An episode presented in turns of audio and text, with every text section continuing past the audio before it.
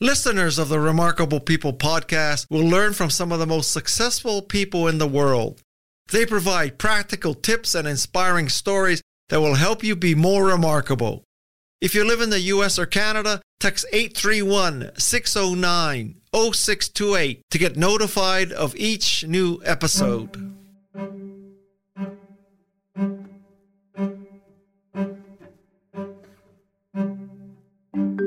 I'm Guy Kawasaki, and this is Remarkable People. We're on a mission to make you remarkable. Helping me in this episode is the one and only remarkable Tom Peters. Tom is the co author, along with Bob Waters, of In Search of Excellence. This isn't an overstatement. In the 1980s, this book changed the way the world does business. Tom was on the first list of the 100 most powerful people in Silicon Valley from 1965 to 2000. In 2017, he received the Thinkers 50 Lifetime Achievement Award.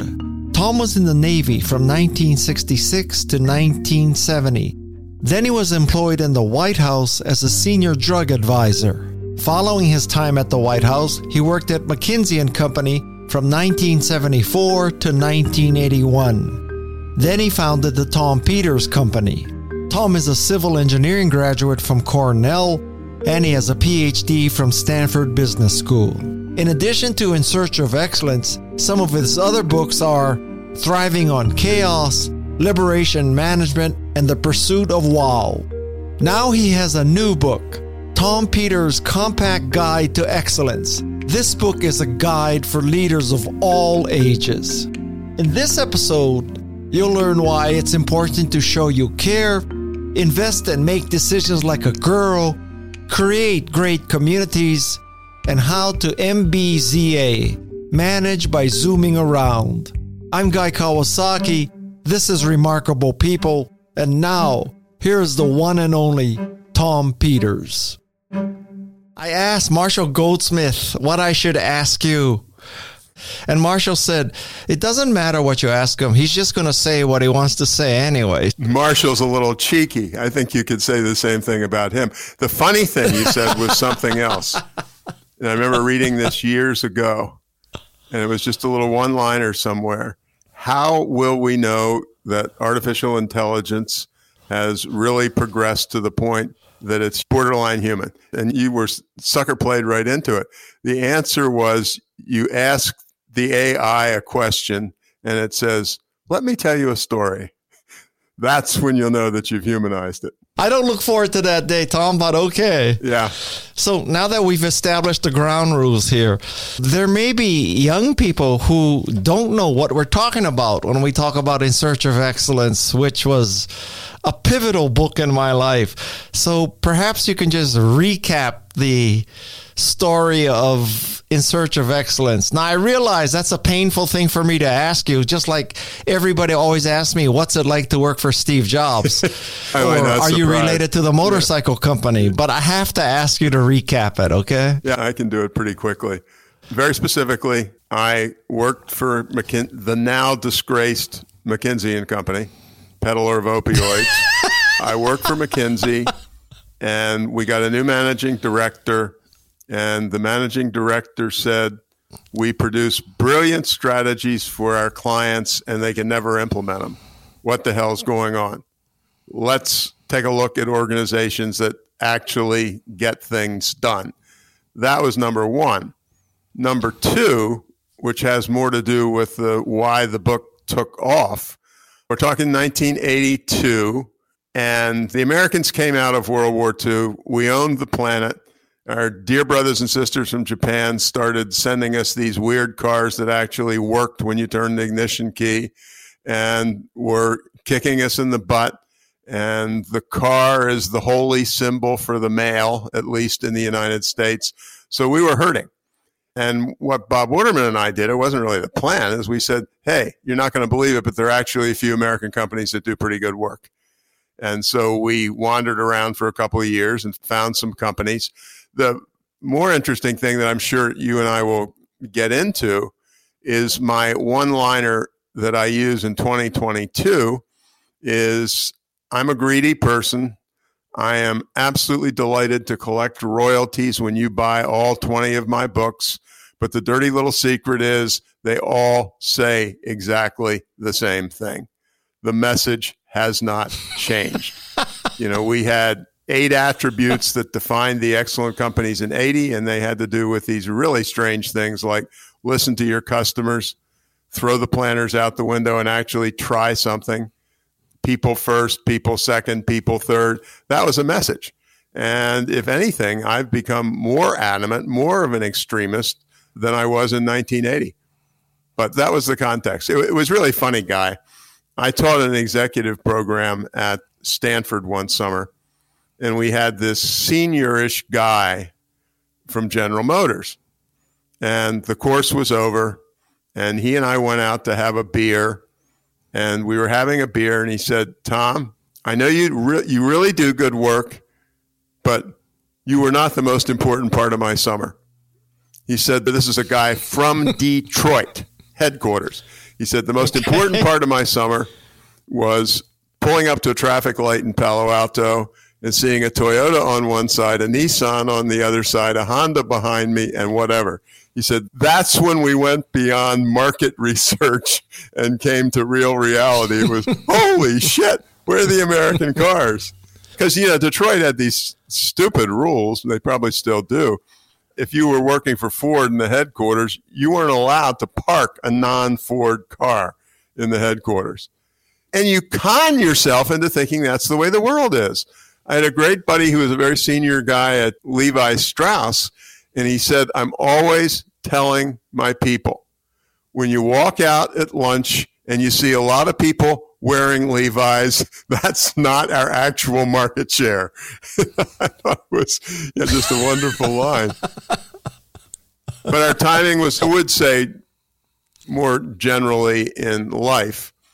We wrote a pretty good book, Guy, and the timing was perfect. I've said to many people, and I more or less mean it, there are three things I despise in life. Mass murderers, number one, child and spouse abusers, number two, and number three on my list is successful people who think they deserve their success. I worked hard, I had intelligent parents, but the reality is 80 jillion matters of timing from the time that you're driving down the road, you have your window down and the bee doesn't fly into your eye and you don't kill the 12 year old crossing the crosswalk or what have you. Hard work's great. All that stuff's great. I have no problem with that whatsoever. But if something really takes off, all of the stars were aligned and you had F all to do with it. Yep. Clearly, Marshall Goldsmith was right, but okay. So Marshall's always right. So, Come on, guy. You are the same so, quality bullshit artist than I am. And the answer is every question is an opportunity to declaim on whatever the hell you want to declaim on. So don't. That's high praise. You can't get away with anything with me. I've known you too long. I know how good you are. Just stop it right now.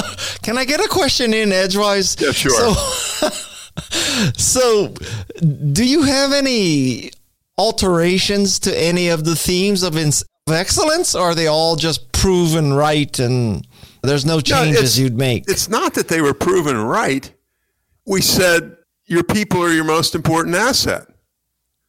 And that was considered a bombs bursting in air new idea. It still frigging is in most companies. And so these are pretty eternal lessons one, one thing, by the way, that's really important, and I'm not sure exactly the demographics of your audience, and I don't know whether you are a sinner to the extent that I am. I suspect you aren't. But the management guru class, to use an awful term that was invented by the economist, the management guru class tends to focus on the Fortune 500. And as somebody said, because they pay for the advertising in the magazines, and there's probably more than a little bit of truth to that. The Fortune 500 are poor performers. And in the United States, the Fortune 500 employs 7% of us, and it doesn't employ 93% of us. And the magic of America or the magic of Poland or the magic of any place is the so-called SMEs, the small and the medium-sized enterprises. And there's this wonderful economist guy, Paul Ormerod is his name, and he gets my view of big companies perfectly. He said, I'm often asked by would be entrepreneurs, how do I build a small firm for myself? My answer is always the same buy a big one and just wait. no, that, that, look, my old McKinsey buddies studied the 1,000 largest public companies in the United States, as I recall. This was 20 odd years ago. They looked at 40 years of data, all right? The 1,000 largest companies. Not one of those 1,000 had outperformed the stock market over the whole 40 year period. Not one. I mean, Jesus, guy, you'd say, hey, it's got to be two, got to be one, but zero for 1,000. And yet we're still so enamored with these people. I had the great privilege, I don't know, 15 years ago or so, I used to do these public television specials, and we did one on the German Mittelstand, the mid sized German companies. And at that time, which wasn't that long ago, Germany was the planet's number one exporter, not the Americans, not the Chinese, and had been for a long period of time. And it was on the backs of these 100 person, 200 person, 500 person, 700 person companies that owned a market from the alpha to the omega. And so I'm, I'm, every day I'm pissed off at myself for having not paid enough attention to the SMEs. What's the lesson of Atari and Wang no longer being around from your original 43 companies? That we blew it. so the problem is I'd have to give a specific answer, and I'm about 80 million years old. My short term memory isn't worth a damn. I thought you were there.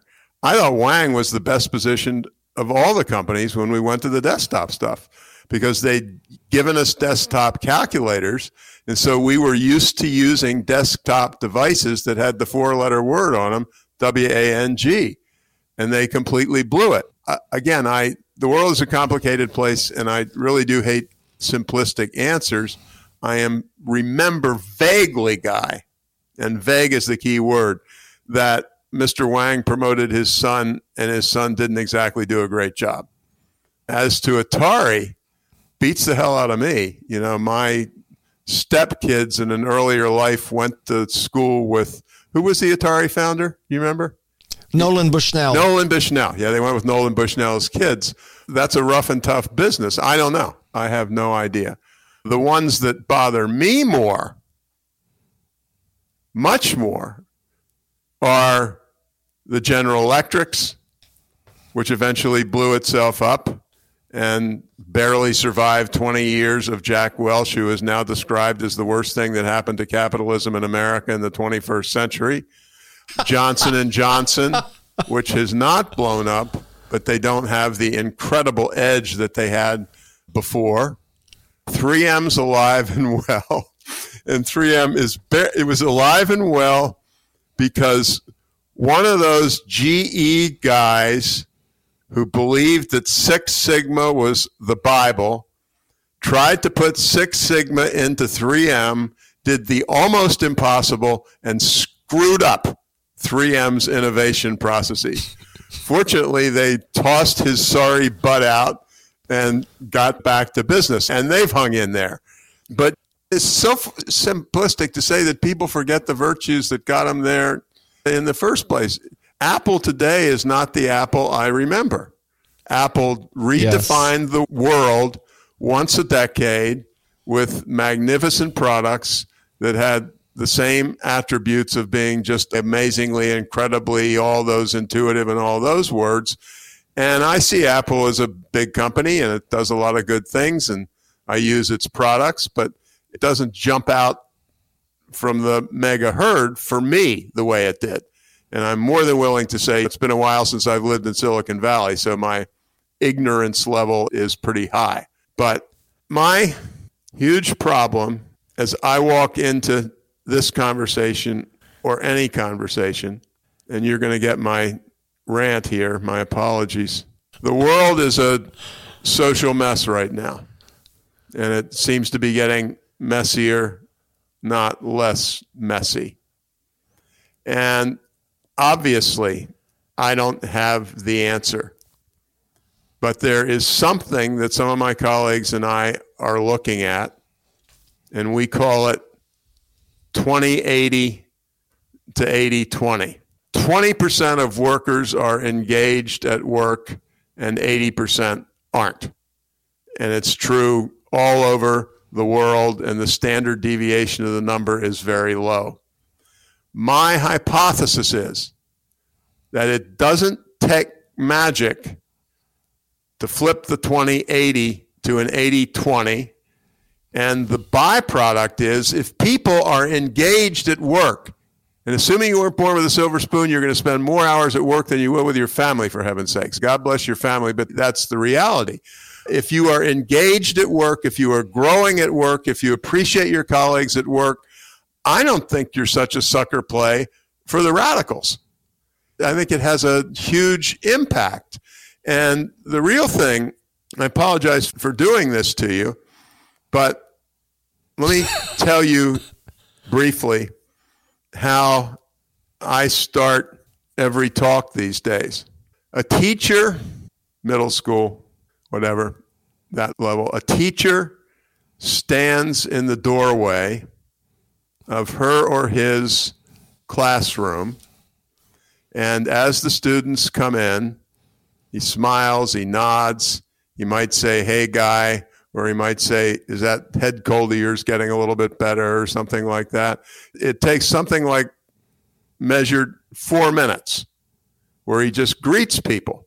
Disciplinary problems go down by 30% academic performance goes up by 25%. And all I effing did, guy, was acknowledge you as a human being who I cared about. That's all. That is all I did. And here's another one that's just absolutely amazing. So your tech takes your CAT scan, and off it goes to the radiologist somewhere next door or in Sri Lanka. You never know. And that radiologist gets his latest data trove and he's looking at charts and graphs and so on and coming to conclusions about what he's seeing. All right. The bad thing a radiologist finds is called an anomaly, something that just ain't where it's supposed to be. Okay. Two groups of radiologists working on the same group of patients. Only one difference when I get to you and when I click on Kawasaki for the data that's going to come, the first thing I see is a picture of Guy Kawasaki. And the reason is when I went in to have the CAT scan done, the tech said, you know, we have this new damn rule we've got. Would you mind if I pulled out my iPhone and took a picture of you? And what happens is if I see your picture, I make 80% less errors than if I don't see your picture. Because I'm dealing with a fellow human being with blood and guts and kids and pain and agony and joy. And look at the frigging shit iPhone picture for two and a half seconds of Guy Kawasaki, and my entire diagnosis flips. And so, what I'm really arguing with people is that we really have a chance to make really great workplaces. And it's driven by caring for each other. There was a speech I came across years ago given at the Army War College by a three star general by the name of Melvin Zais. And it, it was to mid level, mid senior officers. And so he gives his speech about 30 minutes long. And he said, I want to end my speech with the one thing which will contribute more to your success, more to your happiness, more to the quality of the work you do. And that is, you must care. And he gave this wonderful example. You're a young officer, and your troops are having an inspection, and you go into their barracks. And he said, You go into the barracks where they're working to clean stuff up. You don't open your mouth. You sit on the bed for 10 seconds and leave. He said, They'll know that you know that they're busting their asses to make you look good. And he said, just that little connection flips the whole thing. And again, I would say I don't think it's that big a jump, but I'm thinking of Guy Kawasaki and Apple. That's kind of the design theory that Apple had. They made these loving products, for God's sakes, particularly compared to the not junk that was coming out, but the primitive stuff. When Brother Jobs passed away, my favorite thing, and I read it from several people, was Steve Jobs was not an inventor, he was a tinkerer. He took an idea and he changed it 8,374 times until it had completely transformed itself. But it wasn't like, oh, let's have the light bulb. You spent a lot of time with him. I didn't spend much time, but I certainly did around Apple people and used the products from the very beginning. And that was the deal. I think it still is to some extent. But anyway, all you've got to do is stand in the frigging classroom door, show people you care. the money pours in, the customers are happy. People quit falling for the thugs outside who are trying to sell them a different way of life where they can get even with everybody. That's my mission now that I'm 97 years old.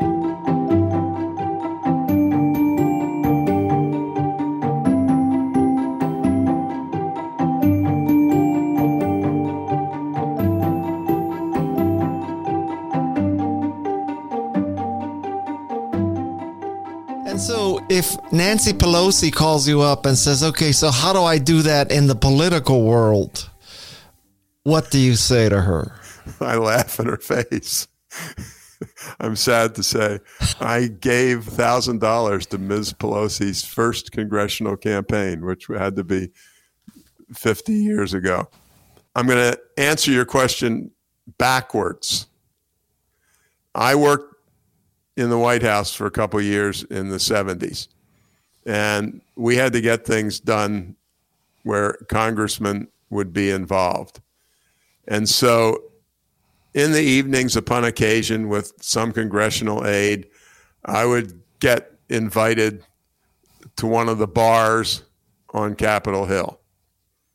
And the way we way things worked, obviously this is an extreme statement because nothing's 100%, the way things worked was Tom Peters and Guy Kawasaki stood on the floor of Congress, screamed and yelled and called each other names while the Congress was in session. And afterwards, I put my arm around you, you put your arm around me, and we went down to the bar and had some drinks and decided what we would actually do. And someone said, again, simplistic, they said the end of that life on Capitol Hill was the invention of cable TV, where every congressperson suddenly became the star of her or his own reality show. And we no longer went to Capitol Hill and said, I'm sorry I had to call you son of a bitch guy, but you know I don't mean it. And I know you don't mean it when you tell me that. But you know, there's really some place in here where we can find something we can do. And grotesque oversimplification, but I don't think people talk to each other. They, they scream at each other. And what would I do if I was Ms. Pelosi? I would, I won't make a on air comment like I'd shoot myself, but I'd shoot myself. She's not a young woman. I don't know how the hell she survives it. I really, really don't.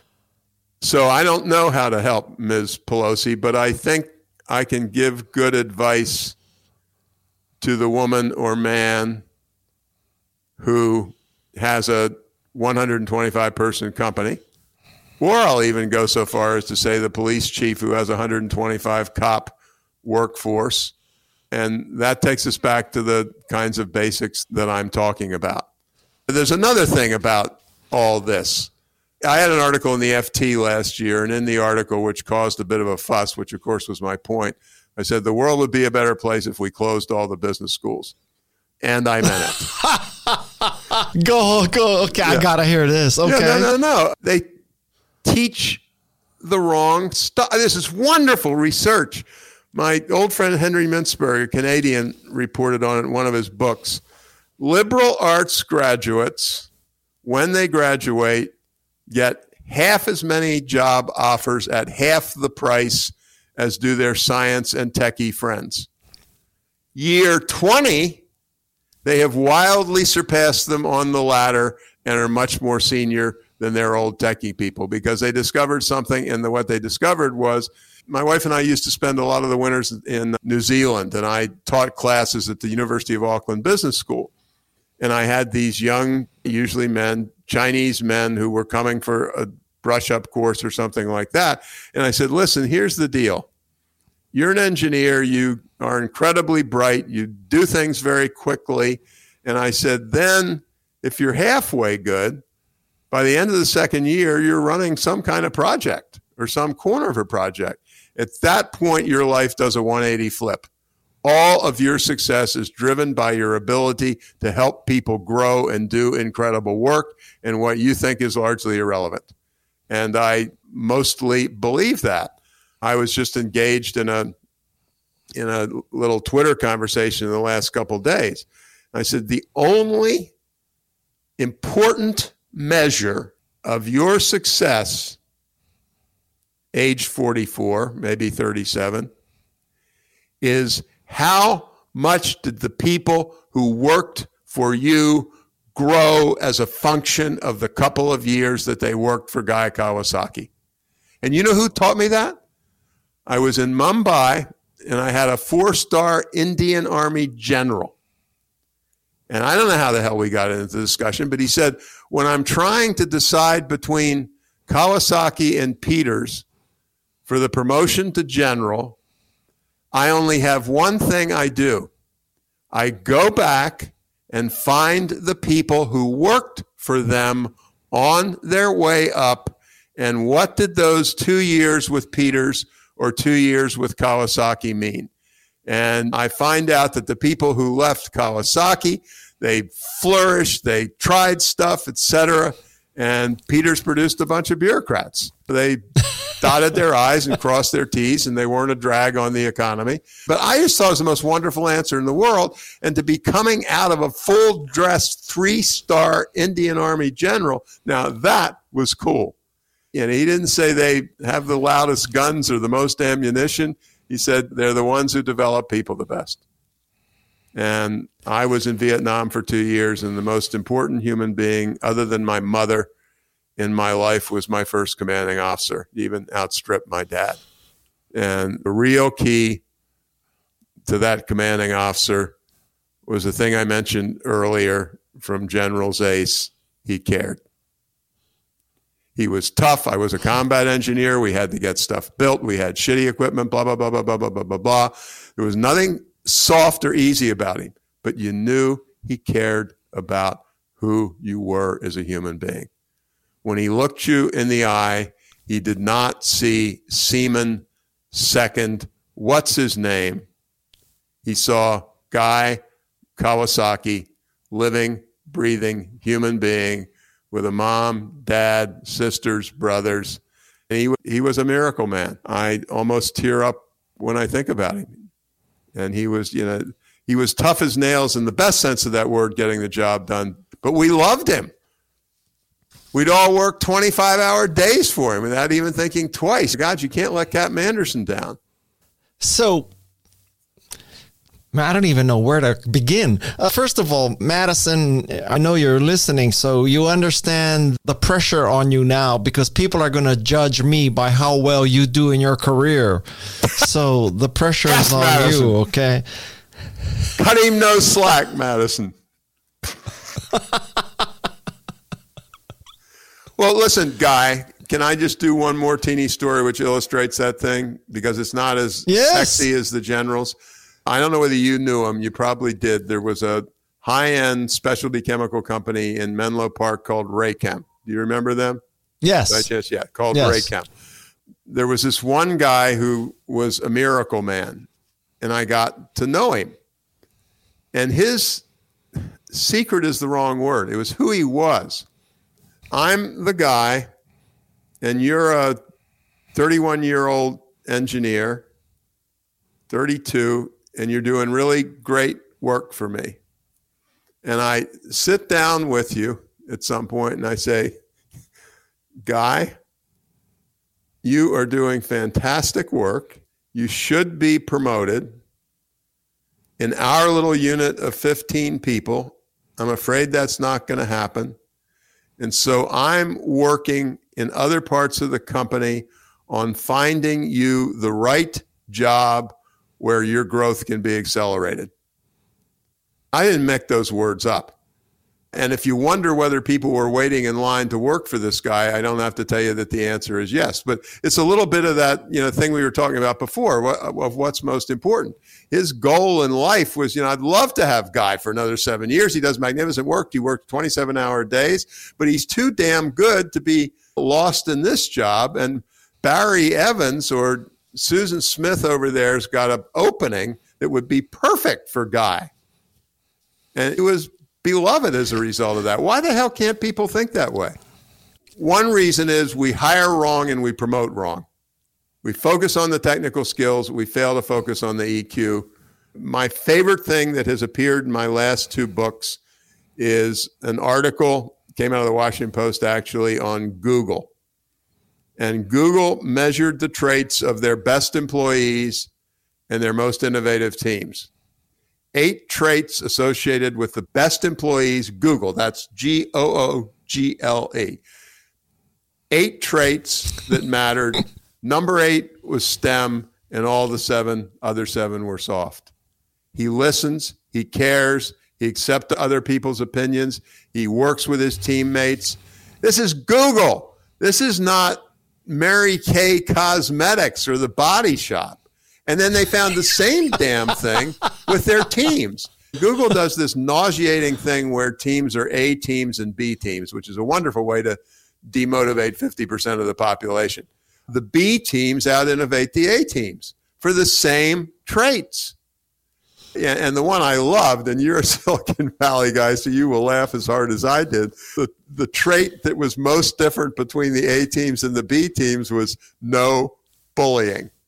And you know, and I know what a 26 year old Stanford computer science grad sitting next to a 26 year old MIT computer science grad, both of whom are dead flat certain they are the two most intelligent people God ever put on earth. Don't screw with me by giving me ideas. That's fair, right? yes. I have had several conversations with Madison where I told her that she has far more potential than helping me with production of a podcast and virtual helping me and she could be a CEO. Right, Madison? Have I not told you that you can go so much further than what you're doing with me? You have. You definitely have multiple times. so s- someday, yeah, Madison is going to be the next Mark Benioff, and we're going to say we had the opportunity to work with her. Thank Do you know what I Those call Mark? shoes. I'm now I'm going to get in real trouble. Do you know what I call Mark Benioff? What? The, the only non asshole among the significant large number of leaders of the giant Silicon Valley companies, which is unfair. It's not true. But he worries about the right stuff out, you know, in a way that some others don't. Do you know that I gave Mark Benioff his first job? No. Well done. Fabulous. Yes. No, I didn't. I gave him his first job when he just finished his freshman year at USC. So someday I'm going to look back and say I gave Mark Benioff his first job and Madison Nuismer. And look, I am like batting 1,000. Absolutely. In Can I tell you what we call Mark Madison, I Benioff no- at Apple? So when Mark Benioff worked for me at Apple, his family is from Hillsborough and Hillsborough, California, right? Yes, I do. Okay, and so Mark Benioff at the time and still is was a big sort of white, let's just say ample person. And so we used to call him the Hillsboro Doughboy after the Pillsbury Doughboy. I love it. And so, so now the Hillsboro Doughboy has become the freaking man's. Yeah, absolutely. I love it. I love it. I love it. Yes. Oh God. Um, you touched on this briefly, and I just want to dig in deeper here. So, one of the things you're always saying is that implementation is harder than coming up with the idea.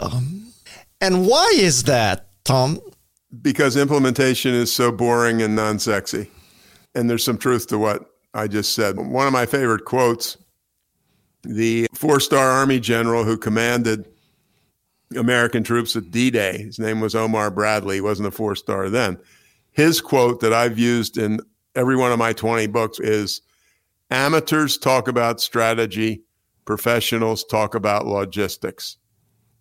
And hmm. the whole reason we're having this conversation, to go back to our opening couple of minutes, was McKinsey said we're designing perfect strategies and nobody can implement them.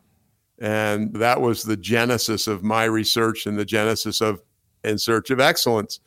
I mean, why did MBA students come to Stanford or Harvard and take as many finance courses and marketing courses as they can and take very few courses on organizational behavior, which is what really determines their success or failure once they get out. Implementation, by definition, is completely a people business. Let me just tell you one thing about leadership. I'm sorry, it triggered a thinking about Bradley and D Day. And I, am sure we have many British viewers, and I will probably piss them off, but life goes on. it was said that on the eve of D Day, Field Marshal Montgomery, talking to the British troops, gave one of the greatest speeches of all time. What did the Midwesterner who ran the American whole deal, Dwight David Eisenhower, do? What, I'm sorry, I tear up. What did General Eisenhower do? He never wore medals. He just wore a plain uniform and he went out to the beaches at D Day where the kids were taking off from the UK and walked among the troops and put his arm around them and wished them good health that was the entire thing he did. That's implementation. I mean, I sterilize it obviously when I say implementation, but it is it is that I mean that's that's the way Eisenhower was, as I've said to many people, having not quite the Hillsborough level, but you know, East Coast or West Coaster. God, we were lucky to have a Midwest. I, I, I always have loved that one liner. Chicago, Chicago is New York without the attitude. And there's more than a little truth to that. I love Midwesterners. Well, I've lived in can the I West, ask you a so- dumb question? If implementation is the key, what's the use of McKinsey and Bain and BCG? Because they're all about strategy, not implementation. beats the hell out of me. Guy, I am not in the least bit opposed. For God's sakes, I have, see those fingers? Four fingers? I have four quantitative degrees two engineering degrees from Cornell, two business degrees from Stanford. So I am not anti analytic and I can prove it. You need to collect data, you need to think. I'm correcting myself as I talk because even the strategic planning process would benefit dramatically from people who did the things that we're talking about. There was somebody as an old one liner. I guess this may have even been Eisenhower. You plan and you plan and you plan, and before the game starts, you burn the plan. And, you know, literally in ye olde days, set the piece of paper on fire with a cigarette lighter. I have written a lot about implementation. And my argument has been that implementation is all about W T T M S W. Whoever tries the most stuff wins. And then I've got a long version with some extra letters which says whoever tries the most stuff and screws the most stuff up the fastest wins. and you know that's doesn't happen again in lots of companies. You're constrained by the plan. You can't try this. You can't try that. So I, I'm not against planning. I'm not against having something written down about where you're heading. But it ain't the be all and the end all. And it is what they teach in the business schools. And go back to my numbers. The Fortune 500 companies don't perform well over the long haul. They are increasingly driven by bureaucrats and planners, for God's sakes. I haven't seen the research on that, but I bet you 99.99% that I'm on the money. Thinking about your Silicon Valley and mine in those olden days, and I mentioned Raychem, the chemical company, and I love this. Paul Cook uh, came from the East Coast and came out and started this very sexy chemical company. And he had a guy who worked with him whose name was Bob Halpern. And Paul did all the stuff, and Halpern picked up the trash afterwards. It was, it was he was a mechanic. Halpern was a mechanic, and you need a mechanic. I want a mechanic. There's no question about that whatsoever. I've got to have a plan to get professionals talk about logistics. There's a hell of a lot of planning in logistics.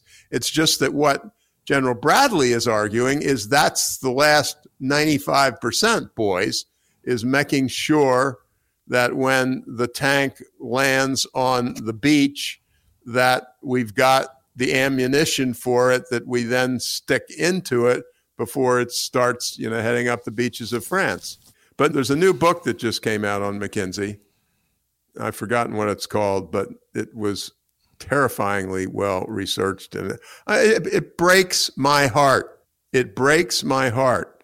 I worked for another McKinsey. A, it was a different McKinsey, and B, I worked with the weirdos, which was what the San Francisco office was called, where I worked, and they're people you'd love to go to church with or what have you, and something went awry. What I don't understand McKinsey supports the opioid practices of Purdue Pharma, and on those stupid goddamn lists that show where MBAs want to go to work most, McKinsey's still at the top of the list. I'm sorry, children, you pissed away two years of your life getting an MBA if that's the way you think about the world. Good God. so this made it onto a chart, guy. No, I'm not going to say it because it said it. It's true. There's no question, but I don't want to since we're in a public setting, I don't want to push toward libel, but it's an amazing thing that I'm not telling you. so what would happen, Tom, if your grandkids came up to you and said, "Grandpa, I want to go to work for McKinsey or Procter and Gamble"? Would you just basically disown them? Oh, for God's sakes, they're your kids. Of course not. You'd say, "Great decision." okay. you, I, I have no, I have no problem I have no problem in offering a little bit of advice and making some comments and telling about my problems. But the answer is they're my grandkids. I adore them. They can do no wrong, even when they're wrong. And so, of course, I'd support them for God's sakes. Plus, the money's good. And they'd so, be able to support me in my retirement. Up next on Remarkable People. When I finish conversations like this, my wife says when she sees me, My God, you're exhausted, as exhausted as you are when you walk off the stage after speaking to a thousand people. Zoom is not unemotional. Zoom is not inhumane. Yes, it's different, but I really believe that, and I'm too old for this guy. As you know, there are a million people you could interview who would have much, much better answers. My answer is all the things we're saying about Zoom, they said about long distance phone calls. And mm-hmm. it was just the depersonalization. Want to know when there's a new episode of Remarkable People? Simply text 831 609 0628 if you live in the US or Canada. Don't miss upcoming shows. Take a moment to follow Remarkable People in your app or podcast player. You're listening to Remarkable People with Guy Kawasaki. You have stated many times that if women were in charge, companies and really the world would be a better place. And why is that? I'm trying to think of how to really broach the subject. Uh, I'm going to go at it backwards. One of my favorite books and my favorite book title of all time was written by a senior woman at Motley Fool, whose name is LouAnn Lofton. And the title of the book is Warren, this is the exact title Warren Buffett Invests Like a Girl and Why You Should Too. And it's funny. Buffett didn't know anything. You know, Buffett's a decent soul. Buffett knew nothing about the book. He wrote the first review for Amazon and he said, I didn't know I invested like a girl until now, but I think she's right... I'm getting to your point. The standard male approach to life is the market closes at four. I'm sitting at a terminal, and Guy Kawasaki is sitting next to me, my mate. And Guy's had a really terrific day, and it's now 20 of four. And that SOB is not going to close the day better off than I am. So I go out and take risks. I buy shit. I do any crazy thing in the world. My whole life is beating Kawasaki. That's a boy thing. That's a boy thing. And I'm not well trained in genetics. There's a there's a fabulous book written by a woman whose name is Louann Brizendine, who's a UCSF neuropsychiatrist, and it's called The Female Brain. By the age of three days, baby girls are making four times, four times more eye contact with their fellow human beings than baby boys are. And, you know, I think that's a wonderful indicator. The other one, by the way, for which this is so important Charles Darwin never said survival of the fittest. Spencer said it. Do you know what Darwin said? Survival of the best communities. It was 180 off. A good community creates children, creates growth. And but I just love that difference. I learned it from a book that everybody who's watching us, listening to us ought to buy called Compassionomics. And it's about the role of the power. The, the guys who wrote it are two research dicks. They're just so hard nosed. They wouldn't say anything without a thousand data points, which means when they say this stuff, you can believe it. And it's jillion examples of the power of compassion in healthcare. And I'm going to get back to the women's thing, but my favorite one, and there's just enough research to sink a ship, is the world of healthcare now is people who are running and busy, and we hire doctors who have very high IQs and very low EQs, and they never look at their patients. If a doctor, Dr. Tom, looks patient, this is like that teacher in the doorway, looks patient Kawasaki in the eye for 39 seconds. Kawasaki's complications go down dramatically. The length of Kawasaki's hospital stay goes down significantly, and all because we humanize the thing. Now, anyway, back to your bigger point. The good news by 2022, and I share snippets of it in my books, is that there is enough research to sink a small ship, if not a big one, on the leadership effectiveness of women. And I really use my words with care here. On average, women are measurably better leaders on almost every dimension you can name. I use the word on average. I don't want to get nailed by somebody. There are fabulous male leaders, there are awful women leaders, but looking at that bell shaped curve, the center of the curve for men and the center of the curve for women is significantly different. But it is listening, caring, thoughtfulness, appreciation. We're just not very good at it, guy. How did we make our money out in the veldt? By running around and throwing spears at animals and then coming home and going to sleep until the next morning. There's wonderful research on that, but you and I don't have enough time for it. And it's really cool, and you'd love it, and I love it. McKinsey does do quantitative studies. McKinsey did a study of companies with something like more than 40% women on boards of directors. And they wildly outperformed the other half or two thirds or whatever it was. A hard nosed leadership guy did the 20 most important leadership traits, and women outscored men on 16 of the 20 with statistical significance. And those 16 included the things, as the researcher said, that are usually thought of as boy things, like getting things done. And uh, so I just think women on average are better. I think it's a huge lost resource not to have them in charge. And I think it was Larry Summers, not exactly the world's number one sweetie, who uh, he I think he got it from somebody else who said, "Oh God, what was it? If you want to do something, ask a man. If you want to educate a community, ask a woman." I say these things, and I I do have those four quantitative degrees, guy. I don't open my mouth unless there's data. My thesis advisor when I was getting my PhD at Stanford was the biggest son of a bitch in the world.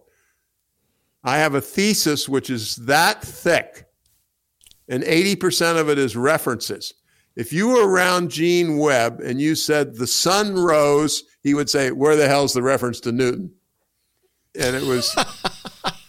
so w- when I comment on things that may sound somewhat soft, it is with a hard nosed Gene, I adore Gene, but God, he was tough on the quantitative research part of it.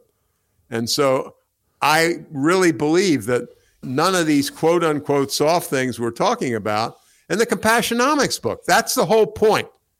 I love the term because it's an awful term, but it's the kind of a term that even a CFO could love.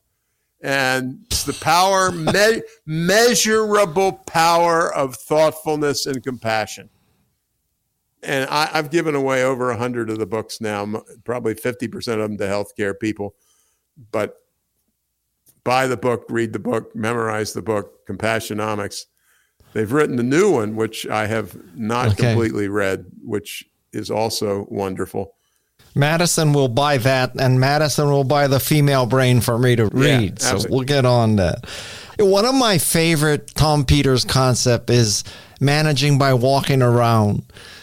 So, how does one manage by walking around in a post pandemic Zoom Teams focused world? I don't know about you, but I've got a pretty good idea. When the pandemic started, my wife was being helpful and I was sitting on my butt. And I said to my colleague, Shelly, I know this is arrogant, but let's tell people that Tom would like to talk about leadership during a pandemic. And I ended up doing something like 55 podcasts. I'm getting around to your question. The point is, you and I are having an incredibly intense personal, emotional conversation. Maybe or maybe not, it would be better over a glass of 27 year old California Chardonnay. I haven't had anything to drink since 2005, so I wouldn't know. But I think se- several things. I think when I finish conversations like this, my wife says when she sees me, my God, you're exhausted, as exhausted as you are when you walk off the stage after speaking to a thousand people. Zoom is not unemotional. Zoom is not inhumane. Yes, it's different. But I really believe that, and I'm too old for this guy. As you know, there are a million people you could interview who would have much, much better answers. My answer is that go back to my mother's era, for God's sakes. All the things we're saying about Zoom, they said about long distance phone calls. And mm-hmm. it's just the depersonalization. Here was my definition of leadership in the time of COVID. I've got this team. We've had about 20 virtual meetings in the last X. And Marianne, who is a superstar, has been on time for every one of those meetings and contributed. And we're now having a little evaluation system. And I smile and I say, Marianne, I'm going to give you a couple points off the perfection score. I happen to know that both of your parents are in assisted living. I happen to know that you've got a seven year old and a nine year old. Please miss meetings and come late.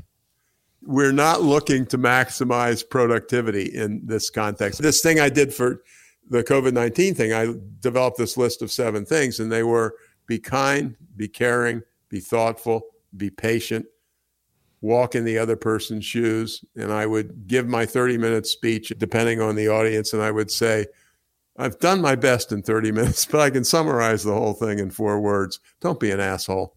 So, first of all, we've been virtualizing since at least the telegraph. The telegraph was Zoom, wasn't it? Pure, raw, mm-hmm. unmitigated Zoom. And then the telephone. And if I were a teacher of ninth graders, I have no idea what I would do. I'm not an expert. I haven't thought through it at that level, so I cannot give an intelligent answer. That's the most important thing. I can say that I believe that you can have the same depth of thoughtfulness, caring, relationships. Maybe, Guy, we're going to have to, and I hadn't really thought of this. I said a few minutes ago that hiring for EQ and promoting for EQ is incredibly important. Maybe it's even more important. Maybe it's even more important when you're leading in a virtual world. I'm not sure. I'll have to have to think about that, but it makes me think that's the case.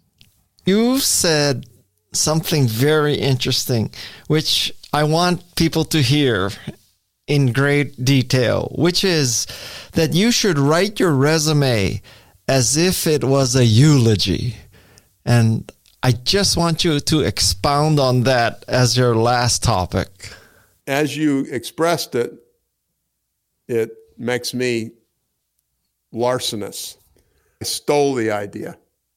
The great New York Times columnist David Brooks had a column a couple of years ago, and in it, he talked about the difference between what he called resume virtues and eulogy virtues.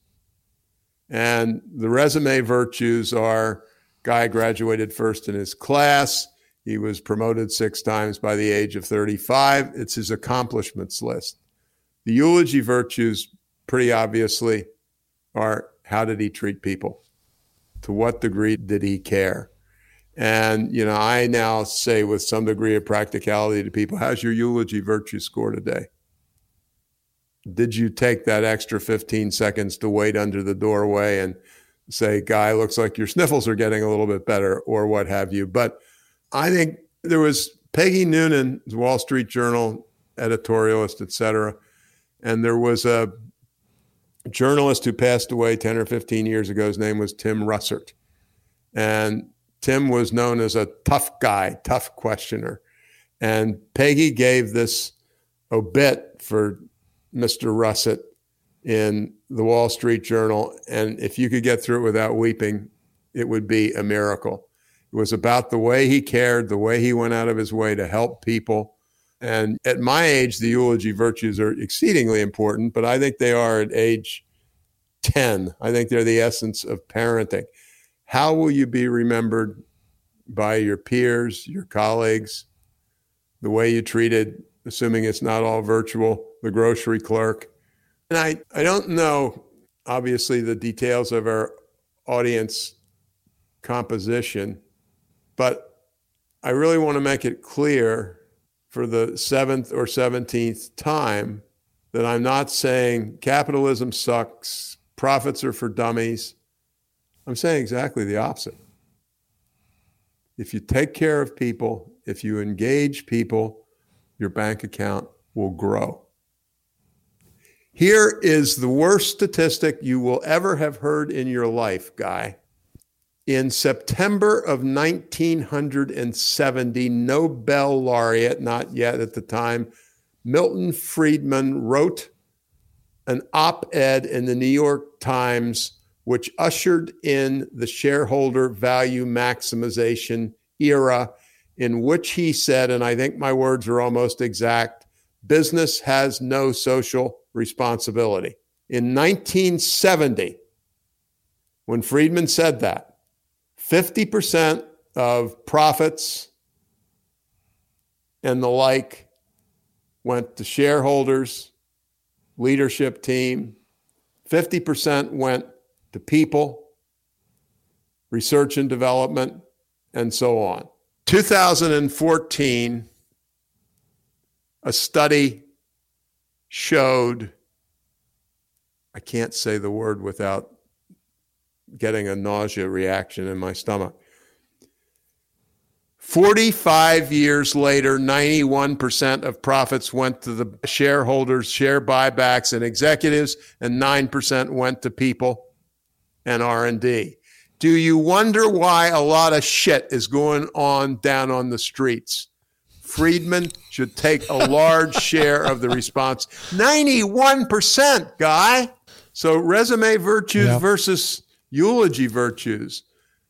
Uh, as I said, I'm really a great quant. In the McKinsey study, they studied 600 companies that constituted 65% of the GDP, and 147 of them qualified by several measures as long term investors. The long term investors killed the short termers on every quantitative and profitability measure you can name. And one in particular importance, they outdid them on job creation by something like 300%. But Friedman deserves a special place in hell, or we do for listening to him. As I say, it's so important to say this to the hard nosed people who are here. I'm not saying be a softy and it'll kill your bank account. I'm saying be a softy, get rich. I said to somebody, I was trained well in math, so I have to have equations. I've got an equation. It's called K equal sign R equal sign P. And it stands for kindness equals repeat business equals profitability. So I'm not a pussycat. This is the way to end this podcast. Okay. That is a great ending statement. All right. Guy, I want to tell you that I have not had a more pleasant and I hope helpful to our watchers, listeners, et cetera. This has just been a great experience. And I want to say this on air. It is so fabulous to see you again. Guy and I were never on the same payroll or anything like that, but we wandered around Silicon Valley and some utterly, we were both so damn lucky to be there at that point. It, isn't even funny. We knew each Yeah. other during the 80s. Tom, you are truly a remarkable person. I count as a blessing our relationships. Um, Well, the feeling, sir, is very mutual. So stop talking to me. And I want get- you to get- tell people that I'm the best interviewer you have ever dealt with. There is so there's no doubt about that. None whatsoever. I think you're a fantastic interviewer. But I do have a Kawasaki bias going in. You have to understand that. I don't come in as a neutral. I don't come in as a We'll neutral. take that part out. Yeah, yeah, we can leave that out.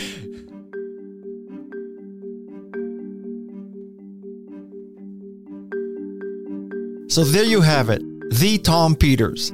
Don't forget his new book, Tom Peters' Compact Guide to Excellence.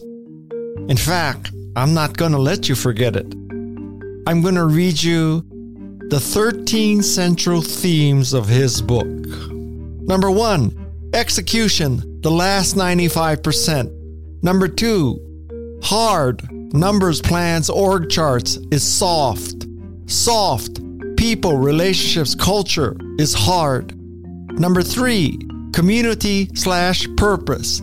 Number four, long term investors prosper. Number five, people really first. Number six, people really first. Radical inclusion. Put women in charge. Number seven, extreme humanism. Design that makes the world a better place. Number eight, sustainability. The right thing to do. The profitable thing to do. Number nine, the world's top two underscored markets. Women buy almost everything. Oldies have almost all the money.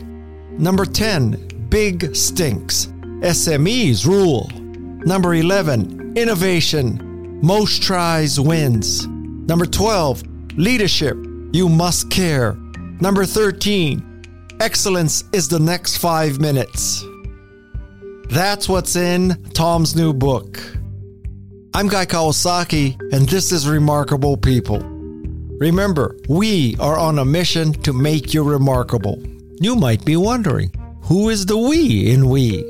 The we in we is Peg Fitzpatrick, Jeff Sieh, Shannon Hernandez, Alexis Nishimura, Luis Magana, and last but not least, the drop in queen of all of Santa Cruz, Madisun Nuismer. Until next time, mahalo and aloha. Thank you to all our regular podcast listeners. It's our pleasure and honor to make the show for you. Knowing that you like our podcast makes all the difference to us. Please follow the show in your favorite podcast app or find the latest episode every Wednesday at remarkablepeople.com. This is Remarkable People.